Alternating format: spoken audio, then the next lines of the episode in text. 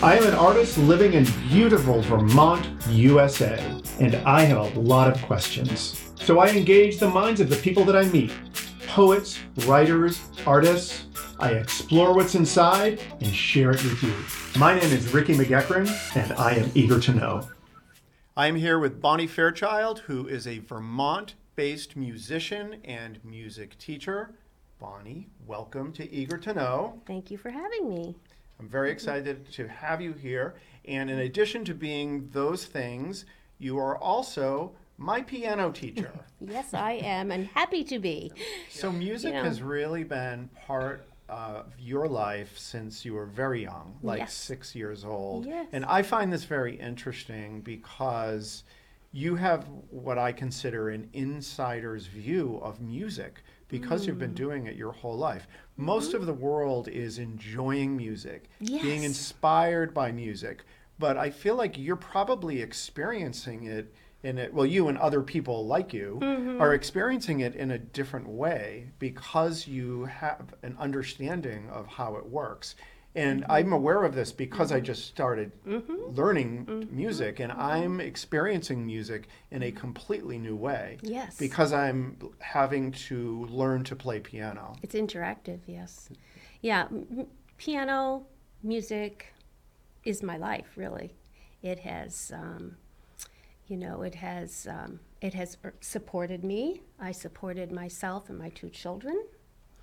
Um, I have experienced many tragedies in my life and hardships, and music has always saved me, I would say, because, you know, you can. Um, it's a comfort. It's like a sound blanket that you can wrap yourself in. So when you play music, when you listen to music, yes, you can sort of go into like the memory of when you first heard this song or or just how beautiful this piece is. But when you're actually playing the music, you're it's um I I don't know. I just all I can do is describe it as a blanket that surrounds me and comforts me a blanket of sound. So, um, you know, if uh, I know some people go to alcohol if you they're troubled and sad, but you know what that does is it just numbs you. And but when you play music and you're sad, you work through some feelings and some emotions. And I mean, really, music is very emotional. It's a universal language. It's uh, I mean, I, I, believe that I experience some of the same emotions that someone in China or in Ukraine or Russia would um, experience. Mm-hmm. And um, so it makes me feel like I'm part of something that's bigger than me, and I don't feel so alone, you know, just by playing music. And like uh, we always say, like if you're feeling blue, you play the blues and you'll be happy. Yeah, I know, you know? you've mentioned yeah. that to me. You know, and when I'm happy, uh, you know, some people would just like you kick up your heels and you're you're dancing. Well, I like feel like I break into song. And so, you know, one of the interesting things about piano is because it is a percussion instrument, how to make it sing and how to make it be so uh, very expressive yeah. It has a larger range than any other instrument. Yeah. Um, you can't uh, get vibrato on it like you can a violin or a cello, but it has a warmth to it that, um, you know, I guess you can extend the the um, your emotional uh, the emotional quality of the instrument by use of the pedal. And right? also the use of how you hit the keys. I mean, how this is yes. this is one of the mm-hmm. things that I learned. Obviously, when I start when I started working with you, I had been practicing with a book. Yes. But I never had an actual lesson. Mm-hmm. And so I kind of knew the notes and things mm-hmm. like that. And what you have taught me and what I have most of my questions about mm-hmm. is the actual pressing of the keys. And there's mm-hmm. so much that you can say and there's so much mm-hmm. emotion with how you press the keys. Right. And many times in our lesson, like you're actually holding my fingers, and mm-hmm. that's so fascinating. Mm-hmm. I never would have thought that. Mm-hmm. I just thought piano, it's just 88 keys. Now, when you t- you mm-hmm. talked about um, emotion, would you say in how it's a, he- a healing um, makes you feel better so is, is piano or creating music if you are in a very very dark depressed place you still would be able to create music you Yeah. you still would be able to Yeah, I can I can get immersed in music. Yeah. So um, several years ago, quite a few years ago, I was in a car accident, a single car accident, and I broke my neck, and I broke C one, two, and five.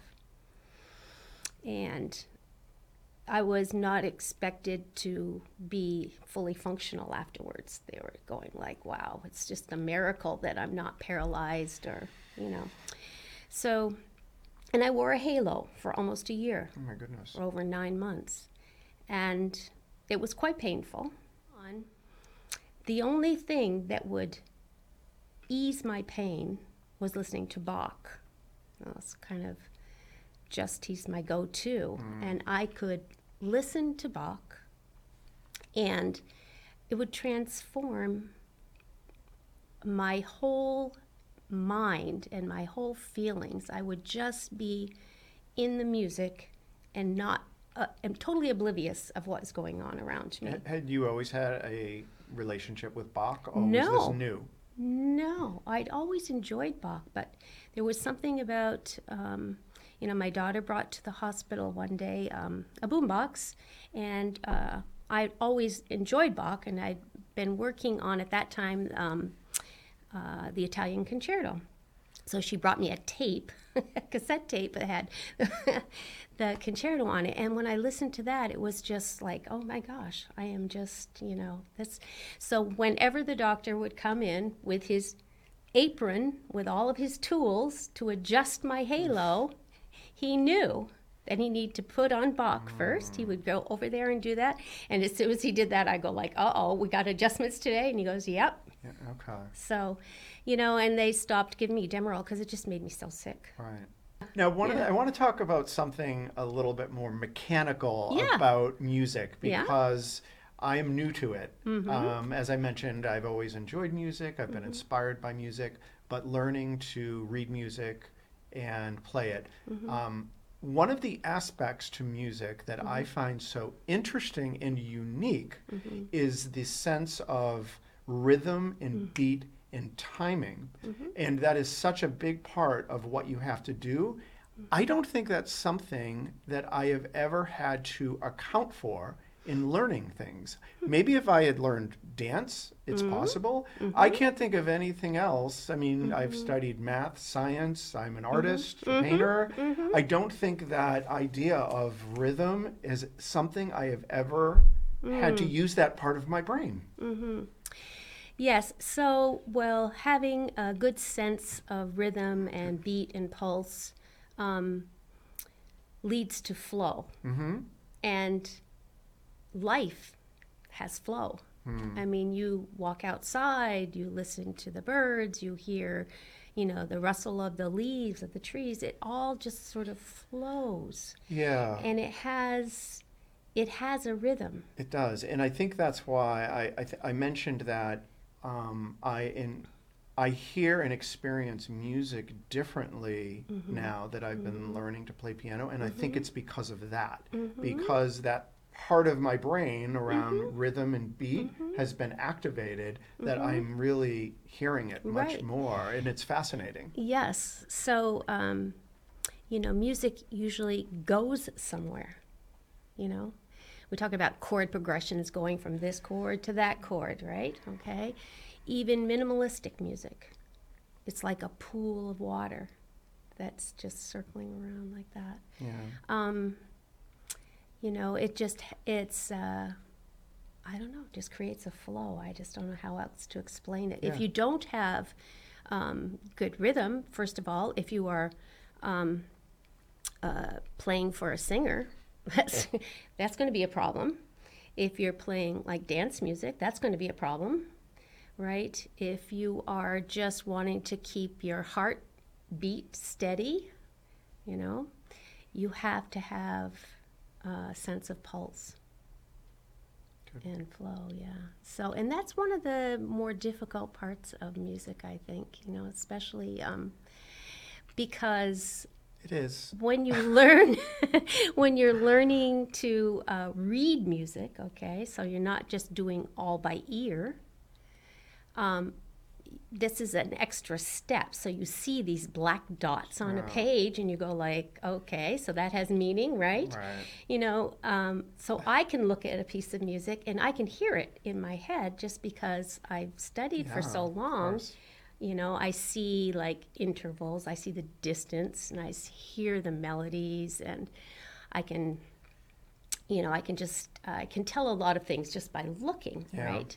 And um, but one of the first things that you have to get in place is the rhythm Yeah. because if you've got all the right sounds but it doesn't have the right flow Yeah. Well, you have a list of Yeah. items that we're supposed to do when we have a new piece, and I think the rhythm is the first one. Mm-hmm. yeah yeah We're supposed to make figure that sure out. Make sure you figure it out yeah Right. And also looking over the whole piece and seeing if if Mm-hmm. Looking there's any patterns. uh, patterns and if there's anything weird that I need to be right. prepared for. right right So Yeah. um, so yeah. yeah One of the most interesting and personally transformative things about learning piano is the fact that I've learned that our brains can learn really quickly in a way that I didn't realize. And I'm gonna, I, oh, and I've talked to you about this. But if I get a piece of music and you're using all of these parts of your brain that don't necessarily normally work together, you mm-hmm. have the beat part, mm-hmm. and then you have the um, where the note is um, on the on the staff. staff thank you mm-hmm. um, which is you know maps to which key and then you have your fingers. So there's just all of these things and i will get a piece of music and i will start playing it and i will be thinking this is impossible. There is just no way that i am ever going to be able to do this and within an hour you can do it and it is and certainly i am no different than mm-hmm. anybody else. Mm. That blew me away and it really made me realize at this late age mm-hmm. how w- our brains are so can learn so quickly and i mm-hmm. couldn't believe that. It, Yeah. I, it was so odd that piano would um, be the way that I would learn that lesson. And also, I apply it now because as I encounter other challenges outside of piano, I'm realizing that, like, oh, mm-hmm. this feels overwhelming and impossible. But if I just stick with it, mm-hmm. my b- piano brain is mm-hmm. going to be able to like piece this together, whatever the challenge is. Right. You have to break things down into small little parcels, right? So that you can um, make progress and not just dive into something, right? Yeah. And just expect that it's going to go. Yeah, yeah. yeah, Yeah. Uh, And one of the first things I mentioned was you being a good teacher, and one of the many there are many reasons why I say that. Hmm. Um, certainly, pa- hmm. patience and being a good listener, but mm-hmm. also you really break things down in a mm-hmm. methodical way. Mm-hmm. So you know the idea of learning a new skill like piano seems completely overwhelming, and it isn't in working with you. Right. Um, I know you break it up into you know sight reading, music theory, which is so interesting, having like a math background. Um, and then also repertoire, actually, the playing. And everything is like broken down. And the way you tell students to approach things, it's always these are the number of thing, the numbered things that you need to think about. And I very much appreciate that. Well, good. Yes, it's. Uh, I had uh, some very good teachers along the way that helped me with that. Another one, uh, Rosamond Vanderlinde, who um, has became my mentor, and she uh, helped me. Um, devise a course. So before anybody was really doing group piano i did uh, group piano lessons um, for four year olds and five year olds and six year olds and then i did adult piano 101 and piano 102 and um, i learned a lot from her about how um, to break things down into manageable. Because many times um, I can do something, and I've, I find this true now that I can play something and I can do something, and but I have to really break it down if I'm going to explain to somebody else how to do that. I can just do it naturally, Right. you know, Right. or because I'm just so immersed. I don't know, Right. I, it's, you know, Yeah, but that makes sense. but to explain it to somebody, you really You really ha- the more you know about music, The better you can explain it the better you can explain it and the better you'll be a musician you're a better musician you know for it so and you don't have to be professional Right. you know to really enjoy music i mean really One of the things I know you were very passionate about is the Sonatina piano camps, Mm-hmm. which sounds incredible, and it's nearby. It's in Bennington, Mm-hmm. Um, and it's a piano camp that also has wonderful food and yoga. Mm-hmm. Um, tell me about how you got involved with that and what your Mm-hmm. involvement in it is. right well i went um, as a participant in 1986 i was going through a rough patch in my life and my parents were just beside themselves what can we do to help you and i said well you know i haven't been playing piano And I hear you can go to this piano camp in Old Bennington, Vermont. You can eat, breathe, and drink piano. That sounds to me like the perfect remedy for my situation. Oh, so. I went. So my parents scraped together some money to send me, and, they did- watched my children. And did it work? It worked. And uh, the uh, director at the time, Ryan Vanderlinde, who was head of math at Bennington College at the time, he and his wife had started the Sonatina Sonata camps. And he took a liking to me and he said, I love your energy. And he said, I would love you to come to some more sonatas. And I said, Well, I, that's great, but I can't afford it. He said, No, you'll be my guest. I like your mm. energy. So I would come and I would help him with various chores to do around there, and I would participate in the sonatas. So this went on for a few sonatas, and he became ill with leukemia, and he said, I just don't think I can teach at Summer Sonatina, the children's portion of the camp. Would you like to teach? So I said, Well, sure. So I went and taught at Summer Sonatina for six weeks. And then And that was children you were that teaching? was the children, Right. yeah.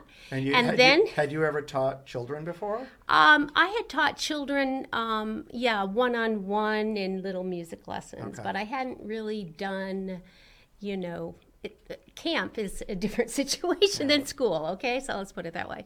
And so then from there, um, he said, Well, I think you uh, should teach at the sonatas. I think people would really enjoy seeing you here. And um, you just have lots of interesting aspects to music to share. And so that's how I became a teacher there. And um, I love going there. They have um, some, I call them high rollers. We have concert pianists who are, you know, teachers there that come and teach for a day or two, that do concerts, in house concerts. Some very famous people have passed through. Um, and uh, I'll ha- I'm happy to say that uh, I feel uh, um, wonderful. It's my family over there is Sonata Camps, and Wow. so I It- would encourage every anyone who has any idea about um, maybe they would like to play piano. We take total beginners and very advanced, and Okay. There's short camps, there's long camps. Uh, yeah. Okay, great. I will put the, sh- the URL in the show notes. Yes. But I am definitely interested Good. in, in Yeah. checking that out, doing a piano immersion. yeah, piano immersion. All right. Bonnie, thank you so much for hanging out with me today. Yeah. And I guess we'll be seeing each other next week. Tuesday. And, yep. And then we have my recital coming up. First recital. Yes, which I'm very. I've been practicing every day. I'm a wreck, but uh, Uh-huh. yeah. But no, it's been great talking Mm-hmm. to you as always. Thank you. My name is Ricky McGuckran, and you have been listening to Eager to Know, the podcast. If you haven't already, please go to Apple Podcasts and subscribe, rate, and review this podcast. Join me next week for another Eager to Know podcast.